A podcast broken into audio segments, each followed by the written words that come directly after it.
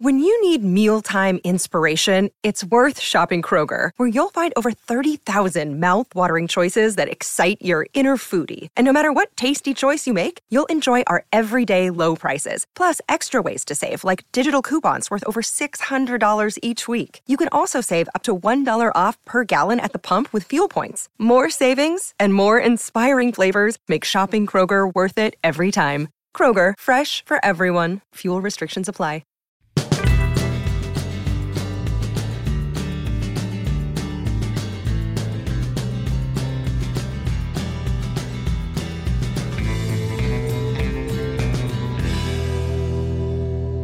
Stories with Brisco and Bradshaw. I would be Bradshaw. That would be the Chickasha native, Chickasha Hall of Famer, Mr. Gerald Brisco. We have got a treat today from 1982 to 2007. This man ran the roughshod over the NFL, three Super Bowl championships. He was in the comeback with Jim Kelly. He was an official, Mr. Jerry Austin. Mr. Austin, welcome to the show. Well, thank you very much.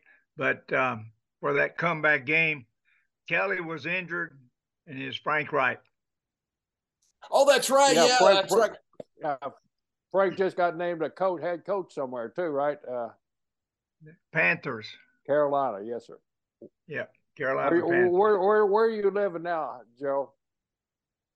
Where am I? What? Yeah, where, where do you live now? I live um, right outside Greensboro, North Carolina. Oh, great place, great place. I had a lot of great memories in Greensboro, North Carolina. When you were growing up, did you ever watch Jim Crockett promotions or any of that stuff? Um, I, I don't think so. Um, You was, you was all into that, uh, that uh, football and basketball back in your day, right?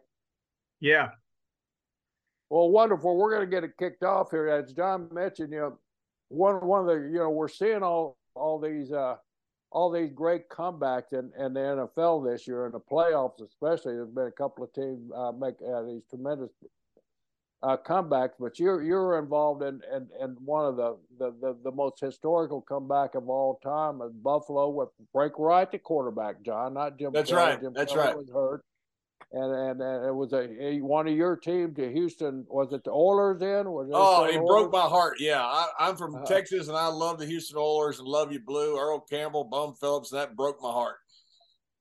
yeah. Uh, I'm trying to think who the coach was at the time. it wasn't Phillips. It wasn't Uh, Bum. Who? Bum. It wasn't Bum Phillips, right? Or was, was No. it was Glanville down there then? Uh, no, it, it was the uh, he played for the Redskins. Um, uh, Jorg, like it. Jorg, not Jorgensen. Uh, yeah it'll come to me in a minute. yeah. But but uh, on on, on that there, uh, Joe, you, uh, you know as as the game's going along and and and you know it it just seemed like a runaway game, and then all of a sudden that big mo that momentum started shifting there. As an official, can you feel that vibration? Can you feel that momentum with the teams, and how does that feel on the field? And what what kind of vibes were coming from the crowds there? Well, I, I can tell you at halftime it was uh, uh, 35 to 3 or 32 to 3. 35 to 3 is 32 point difference at halftime. And uh, uh, Jack Pardee was the coach. There you go. And and so I, I talked to the crew in the in a locker room. I said, "Let's keep everything under control, keep the game moving. Uh, let's get it over, because it's pretty much over right then." and so we're talking about getting it over. so we go out there, um, and the first score of the second half, Houston kicks a field goal and makes it 38 to 3. 35 point difference, I believe, is correct. I'd have to go back and check it for sure, but I know they kicked a field goal. That was the first score. Excuse me. And uh, and so they kick off to uh, to the Bills, and the Bills take it right down the field and score.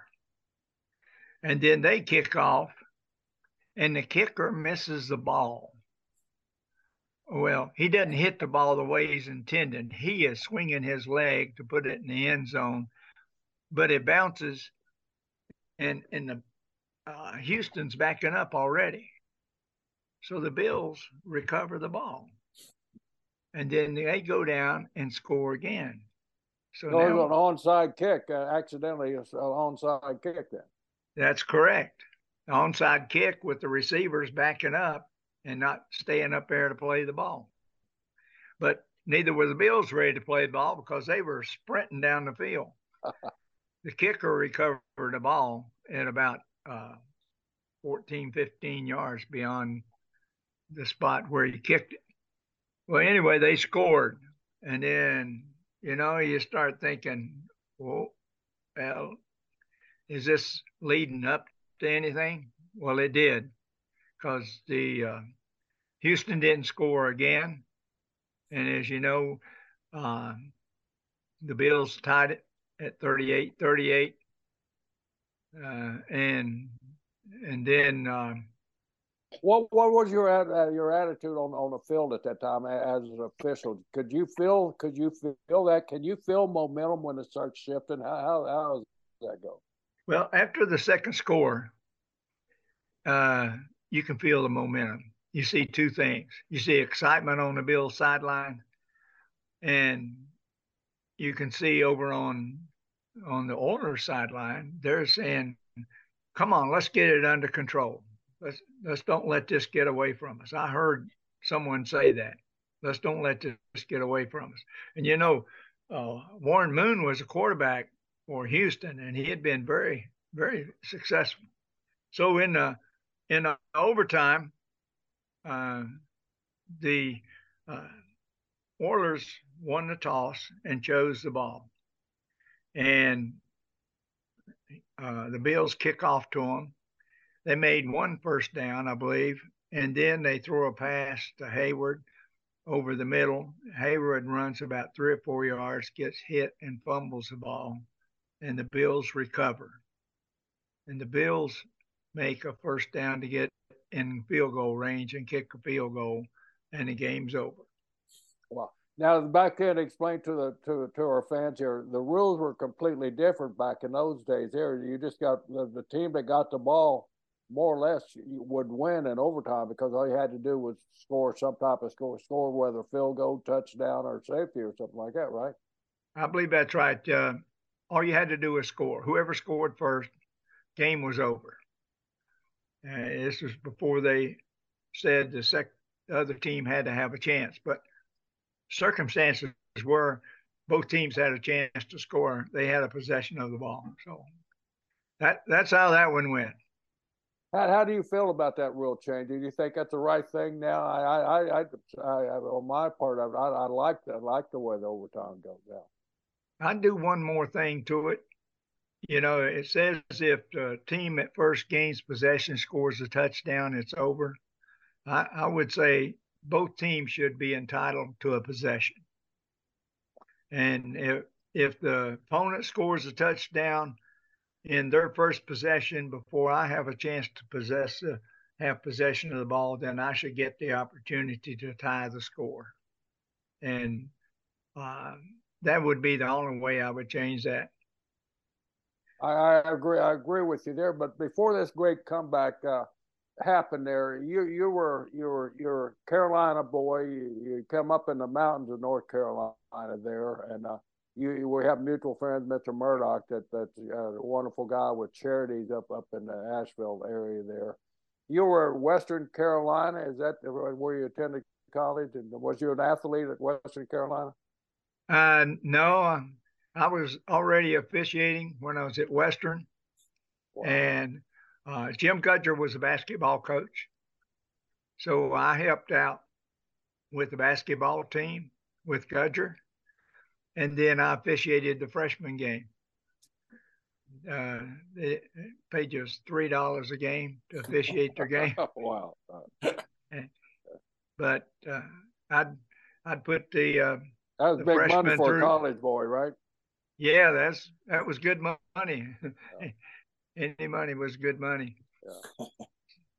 So you you became an what an ACC official Uh, is that your first big conference that you that you earn your officiating badge by?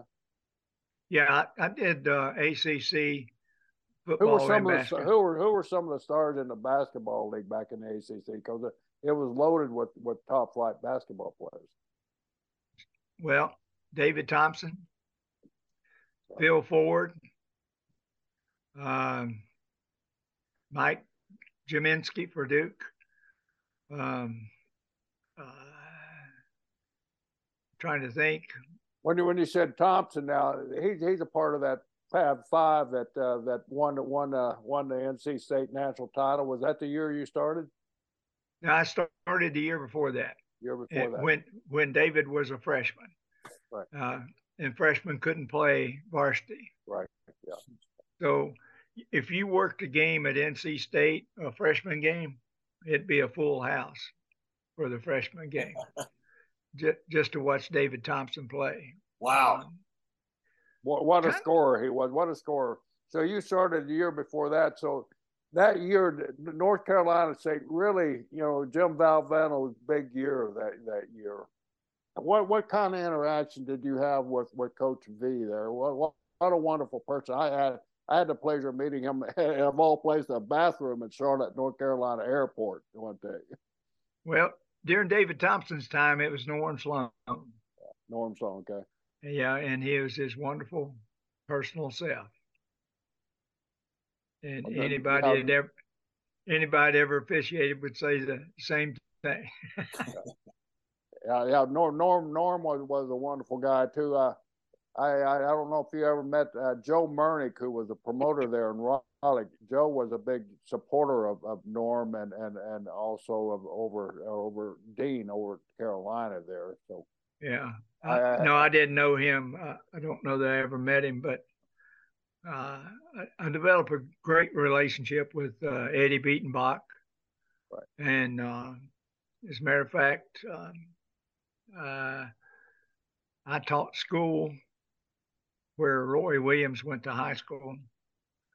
Uh, so, and he talks about going to the elementary school gym, Biltmore School. I was my first teaching job was at Biltmore, and Roy used to climb through the window so they could go in there and play basketball late at night. that sounds familiar. To a lot of athletes I know. We used to sneak in our old gym out in Oklahoma at nighttime, so we get on those wrestling mats and, and practice wrestling all night long without, without the coaches hollering at us. With, you know, yeah, you could do it for fun. Yeah, and uh, but you know, Nor- Norman, those guys, uh, Roy Williams, my wife went to Carolina. She was at Carolina same year uh, Roy was, and and was had a couple of classes with Roy, and then she said, "What what a great great gentleman he was way back in those days." There, so. Yeah, he was he he was that way from the time I knew him, from 12 years old on up. He he was always been a, a, a gentleman, um, a scholar too. He he uh, I think finished the top of his high school class. Uh, uh, also uh, at, at, at, Carolina uh, at the football when you were you refereeing both sports, football and and uh, and basketball in the ACC back in those days. Yes, I was. There were a lot of a lot of great stars. Was, was that during the Lawrence Taylor era at at, at, at Carolina? was that after? Lawrence was a little ahead of me, okay. so I, I didn't have have Lawrence Taylor, Taylor as a player, but uh, as a college player anyway. Yeah, Bill Dooley was coaching during most of the time that I was in the ACC at Carolina, and then he left there and went to Virginia Tech. Did you like like you, you refereed a lot of these stars in, in football after you got into the NFL and when you run into them was it kind of a flashback good memories with these guys did you form any type of friendship with them or, or, or? No, I always had had a good relationship with the players. Um, I always thought as philosophically with players, you know, sometimes you see a player say something, you see official throw a flag. Uh, uh, my philosophy was I'd rather snarl at them and holler at them instead of flagging them. And usually you got more respect from the players. Uh, player makes some caustic remark at you or, or you're officiating. And then I said, What are you trying to do? Put me in a position where first I'm going to throw a flag, and if I throw a flag on you, I'm going to kick you out of the game. So you decide what you want to do. And, uh, and usually we get settled down. And uh, that's a question I was going to ask you too. Uh, you know, some of these players nowadays, you see these players and also the coaches, they really get these referees' faces and, and re- really start chewing them. Where, where, where's it cross the border nowadays? You know, where hey, that's a flag, coach. I can't handle that. You know, you, are out of here, or, you're, or, you know, that's a penalty on your team. How do well, how do you handle those coaches? Get screaming and Slava coming out. Uh, it's almost like Sergeant Slaughter cutting a promo, and he, he's hollering at you, and he got Slava coming out all over. Oh, you're talking about Bill Cowher. Nobody, exactly. nobody threw more Slava than he did.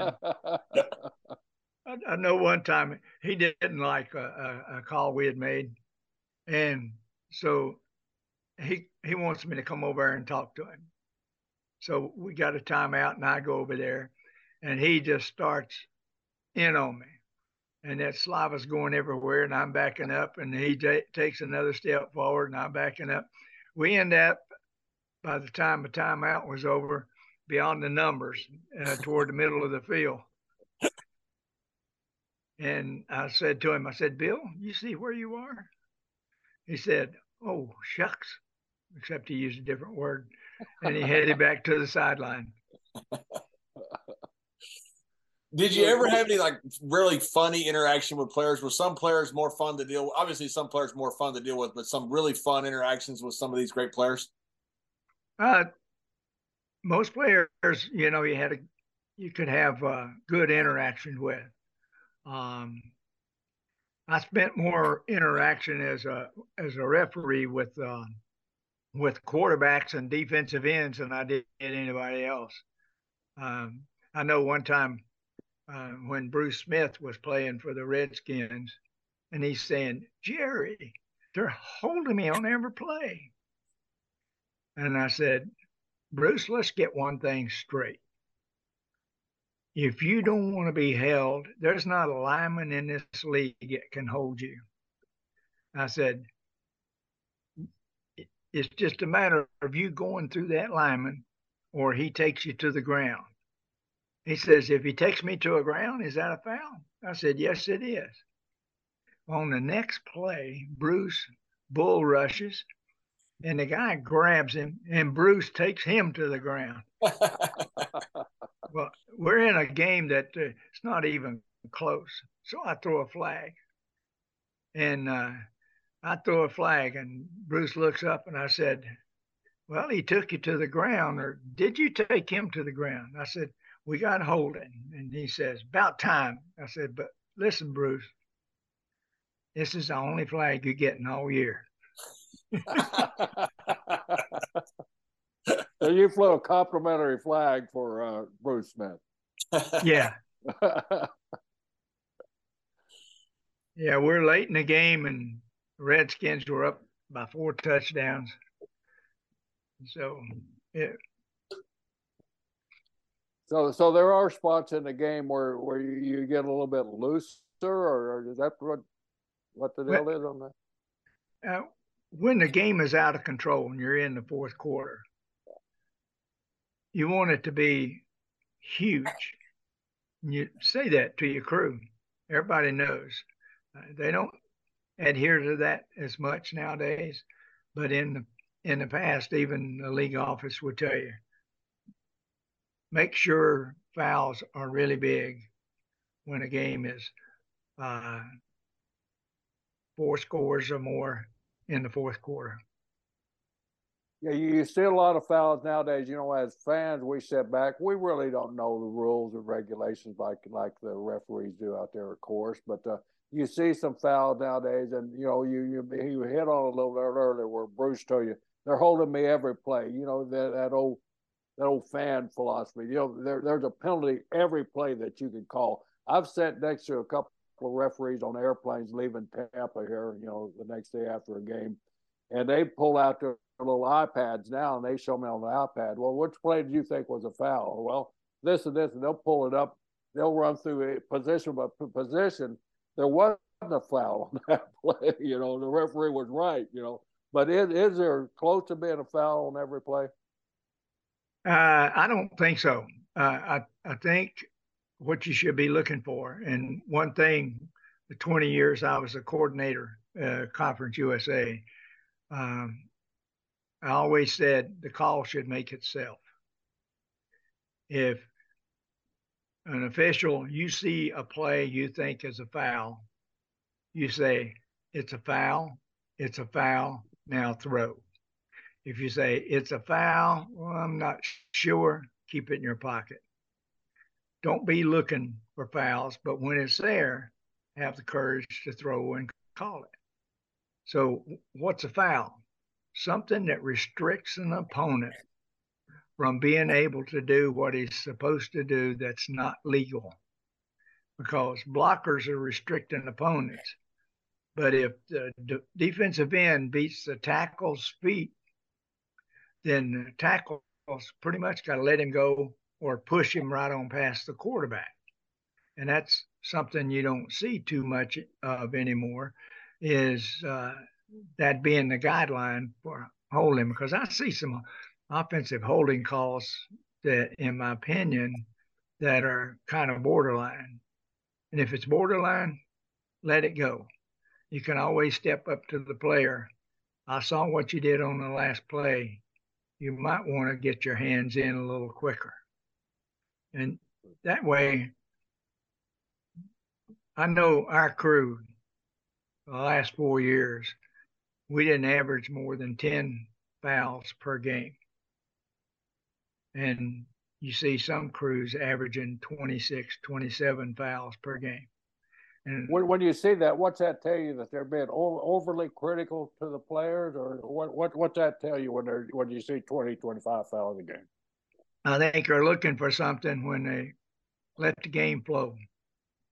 Be the manager of the game, let the game flow.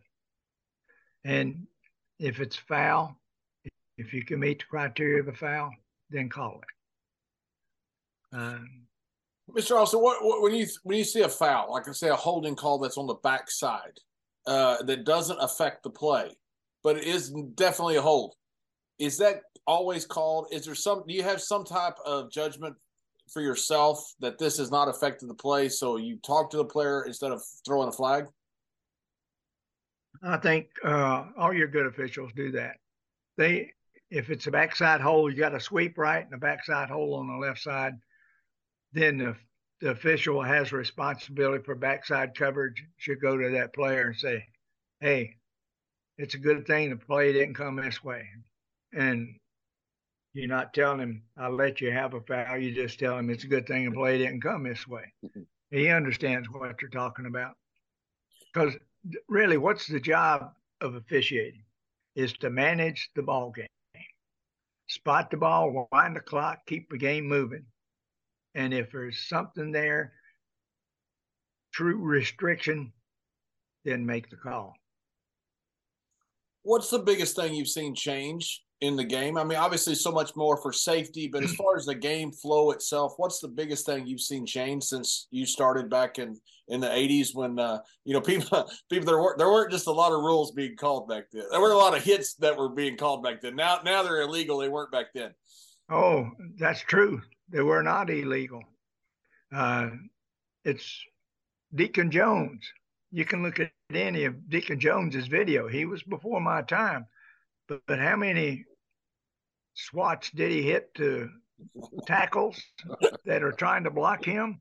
And then when he got to the quarterback, he'd take your head off. if he wasn't late, it wasn't a foul. Right now, it'd be disqualified. Do you think it's a good thing that the, that the rules have taken, of course, protection of the quarterback? He's the star of the game, but do you think it's gone? Sometimes it goes overboard to trying to protect that quarterback back there. How many quarterbacks play all 17 games. Not a lot. Not a lot. So I don't think they're being overly protected. They're very vulnerable.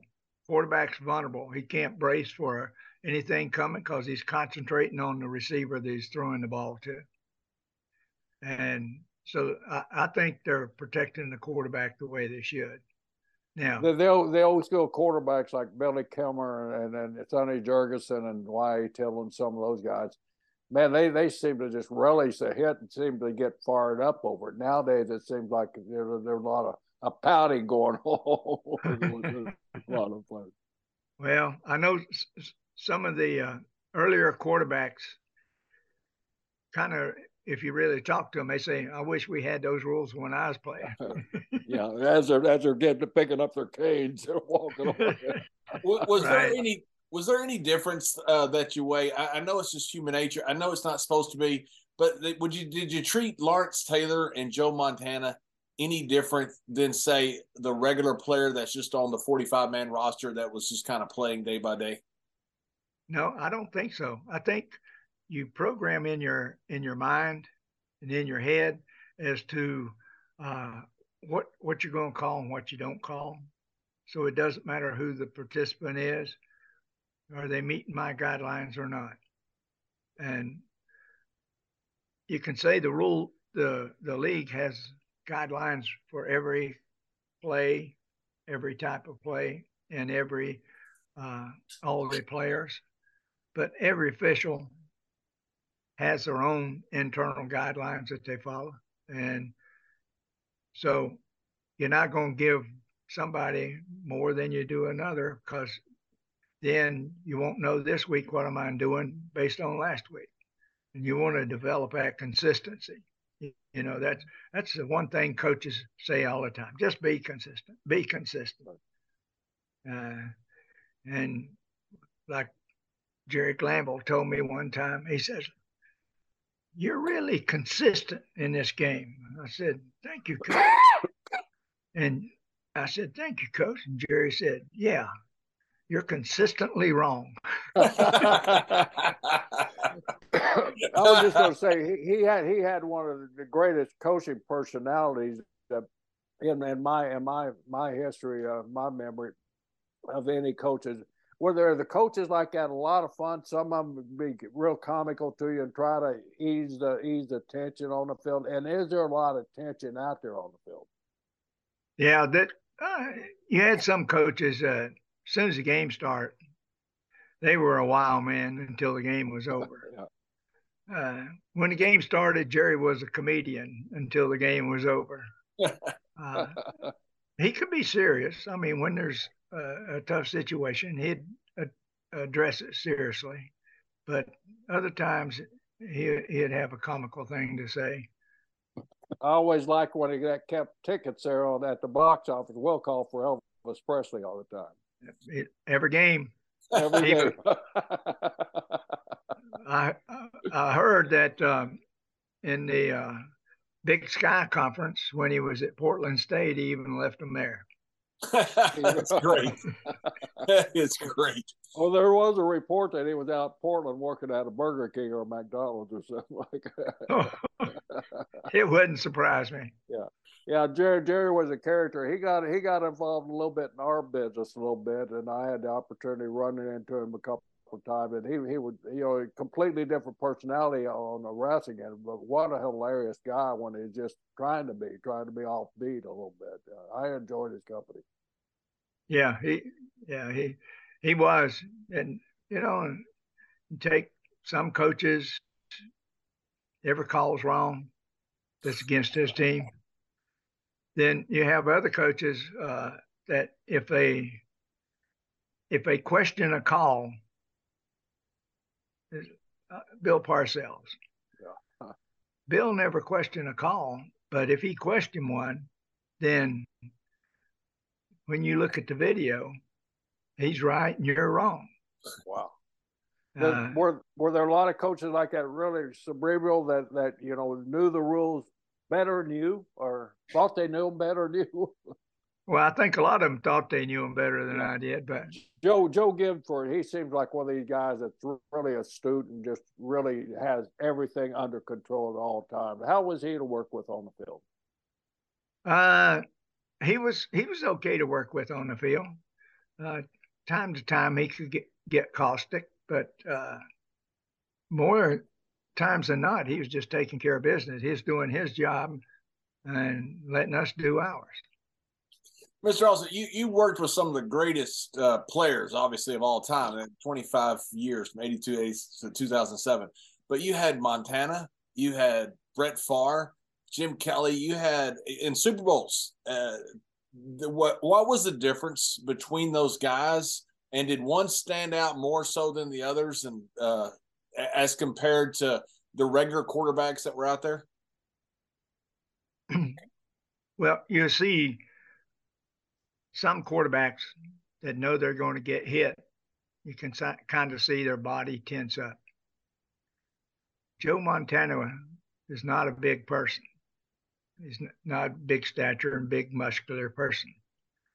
But he, he seemed to be so zeroed in on what he was doing and what his job was. I've seen him take hits that I didn't couldn't understand how he got up off the ground. But he hung in there till the very last second to complete the play. And you're good, you're great quarterbacks. They do that.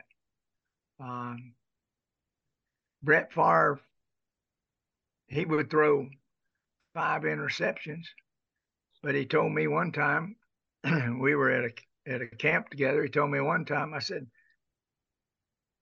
"When you throw five interceptions, what's your thoughts?" I'm going to throw five touchdowns.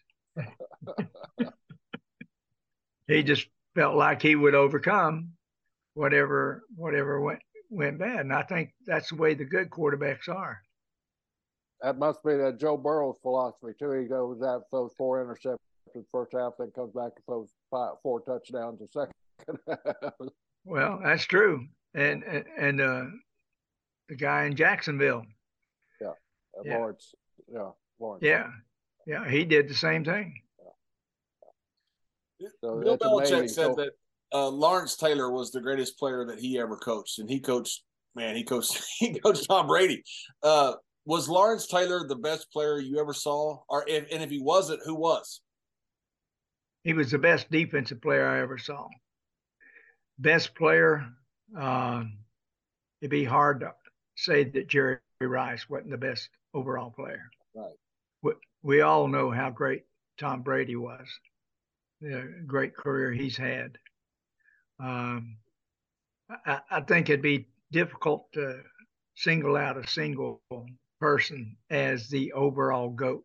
Well, that's almost when, when people ask us who is the greatest wrestler of all time. You know, it's really hard to kind of, you know, pertaining to what, because there's so many different aspects of the game there that you you officiate, you know, it makes them great at, at, at, one area of the game. But a lot of them, like like Montana and Jerry Rice, as you said, guys were players and and and, and good people on top of it. Is there is there any intimidation, like you know, a rookie referee coming in, all of a sudden he's looking at Tom Brady? Is there ever any? Have you ever run in your crews, or you ever run across any intimidation that a referee has that kind of gunshot, a call a uh, call a penalty on on one of these superstars? I I don't think so. And if they did, they didn't last. They didn't last. they didn't last. Yeah. Uh, I, I think you come in and you get zeroed in on what your job is, and you try to stay in that zone from for the entire 60 minutes of game they're basic position players and numbers when when you're out there in your mindset then right?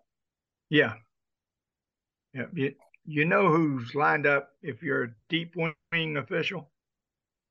You know when jerry rice is on your side and he's coming deep because initially i was a deep official and you would know jerry rice would uh, he's going to beat that defender so how does that defender going to keep from getting beat?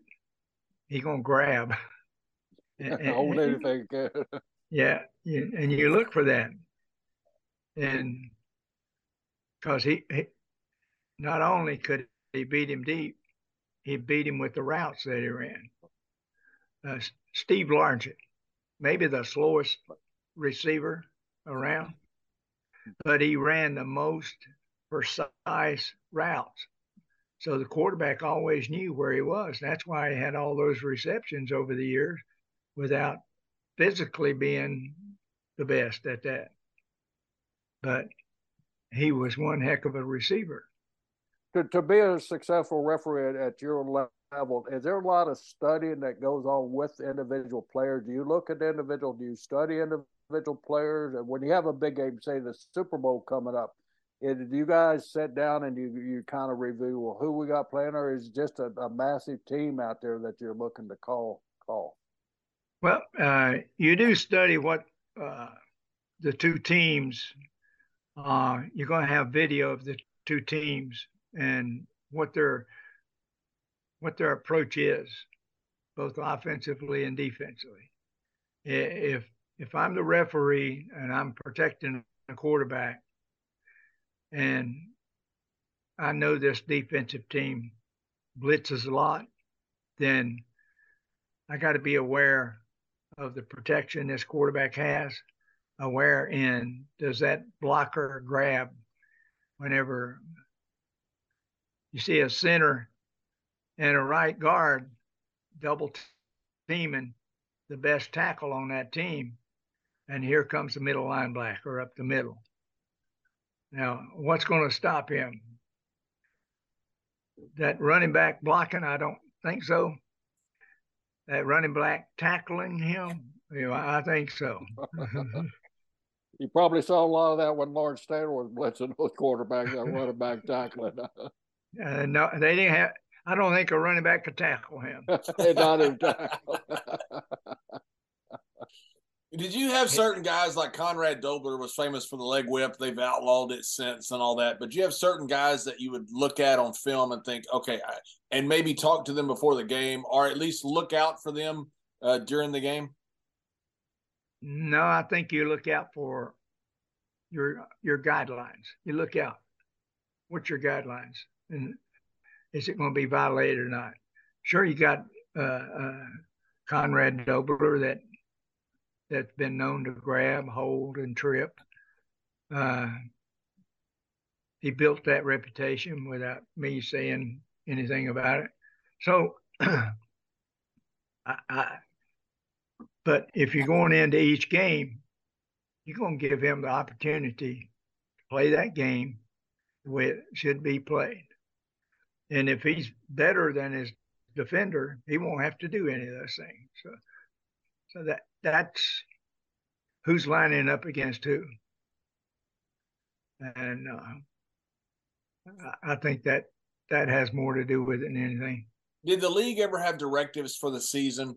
Like so, we've had too many, too much pass interference. We want to open up the game a little more. So the league at the beginning of the season tell you guys, please watch this because for, for this reason. Well, the only thing I can remember is, you know, illegal contact. You can defender talk, contact a eligible receiver within five yards of a line of scrimmage, and we always tried let it go till six or seven. And I remember one year, um, passing was down, and so they said we're going to enforce illegal contact. If it's a half a yard beyond five yards, it's a foul. And so they tightened down something like that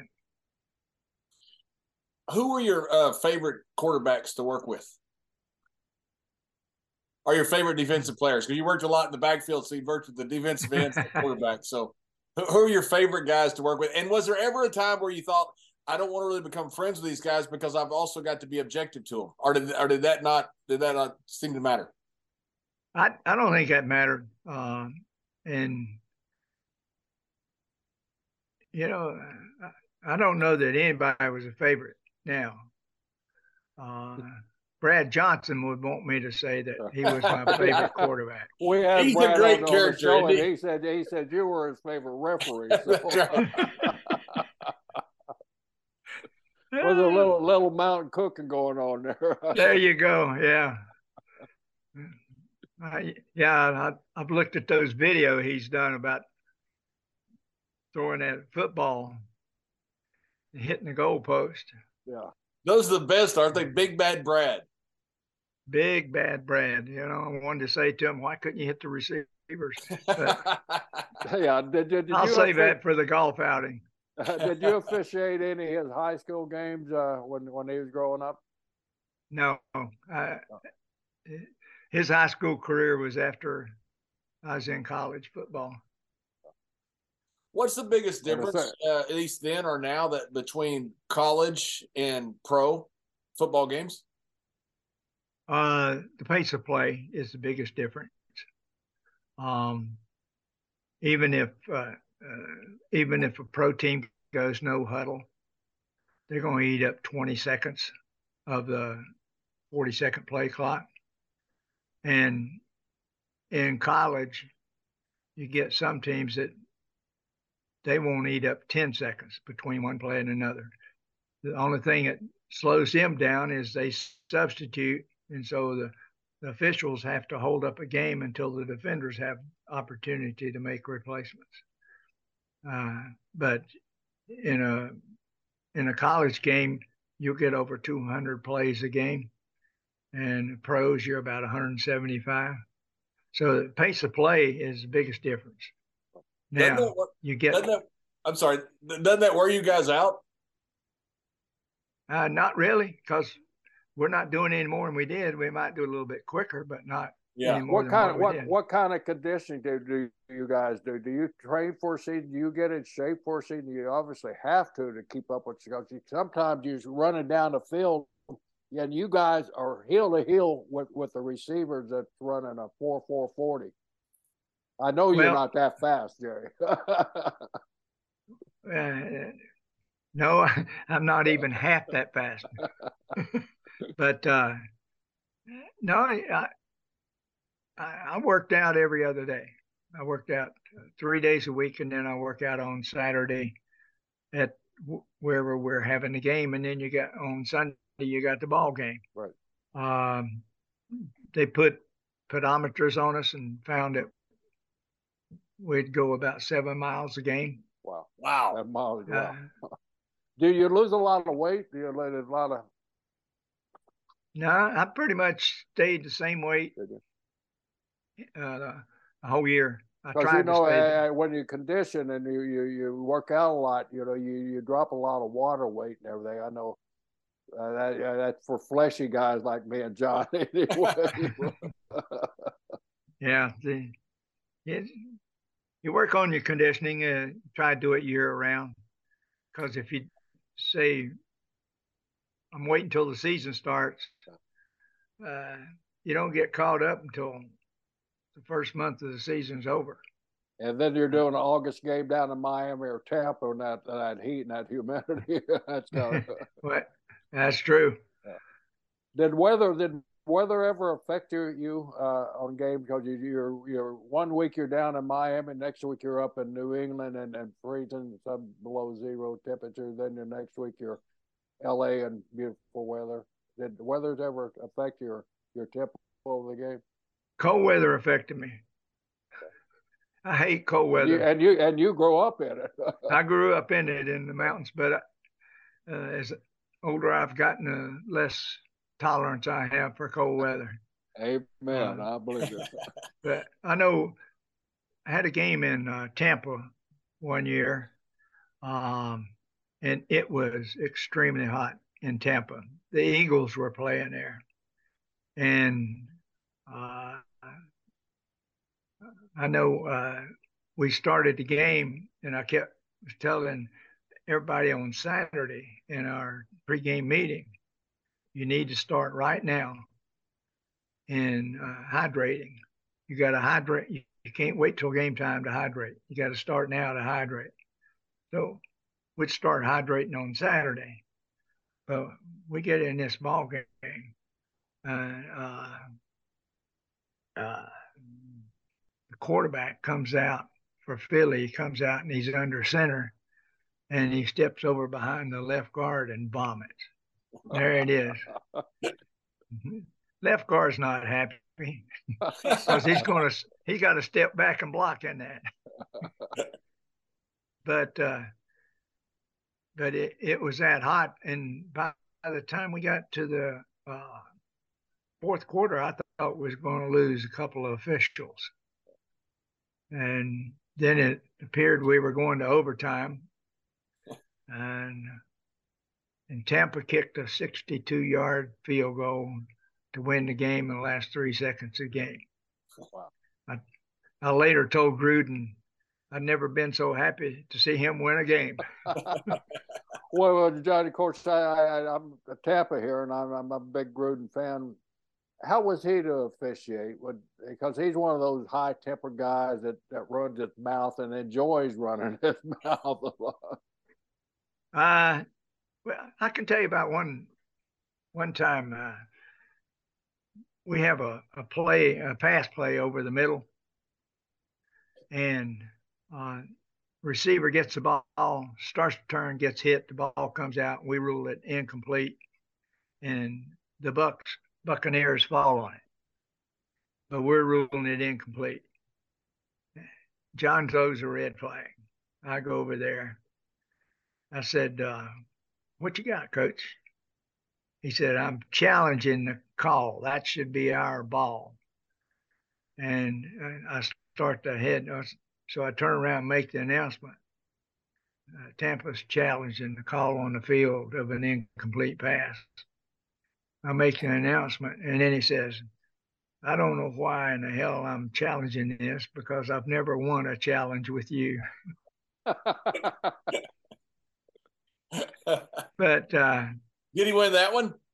Huh? No, he didn't. That's great. years years past, uh, NFL referees always seem to have other jobs, unlike baseball where you had full time referees. I mean, this is the most profitable league in in the world by far. Do you think that the NFL should have changed that a while back, where these guys would just work exclusively and just be full time referees? What are you going to do during the week? You can only look at your game film so much. Um, now, I know a couple of uh, uh, people over the years that the demands of their civilian job was so much that it affected their officiating. And I think that's where you, the league has to say to them, uh, we need more of, we need your head in our, our game, not your head in your other job. Because but for me, even being in education, being an administrator, um, when I left home on Saturday morning, I, I didn't think of anything but football. And if I'd gotten a call that uh, one of our schools was burning down, I would make sure everybody's safe, but I'd still be concentrating on football. Right. Uh, when you look at football today, you know, got a big Super Bowl coming up this weekend what do you think of the officiating? What do you think about the rules? How do you think the game's changed? How do you like it? Uh, I'm one of those that when they brought replay back, that if we can get the call right, let's get it right. And so replay is a part of the game. Now it's a part of every sport. And it's been beneficial. You see fewer baseball managers getting ejected because replay replay either proves them right or wrong, uh, and and so uh, I just I think that uh, the officials today have more demands on them than what we had. I can remember before Marino was drafted in Miami Don Shula didn't throw 20 passes a game. And there were a number of other coaches didn't. So the game was narrowed down. Then even after we get to passing quarterbacks in the league, they're not rollout quarterbacks. They're pocket quarterbacks. But now you get quarterbacks like Mahomes and uh, and and uh, and and the Joe Burrows, uh, he he rolls out. More than half the quarterbacks roll out or do play action plays. Play action puts more on the officials because there's more uh, there's more things that can happen in a play. It's not hand off the ball and Jim Kiick goes up the middle for five or six yards, or Larry Csonka. Just use a couple of old time examples. So I think they have a, a, a tougher job to do, better trained to do it. They have the video availability to to to do the job, and uh, and there's been some turnover in the white hats, and so they got to mature to the level where uh, the older officials got to after 10 years of, of being a white hat.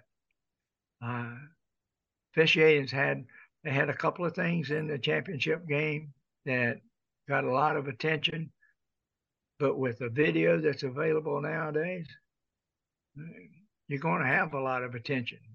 Well, one of the uh, biggest attentions was the shove out of Mahomes that, that gave Kansas City the, the yardage to get that field goal done. You didn't have a choice on that. I, I agree with that. I agree wholeheartedly with that call.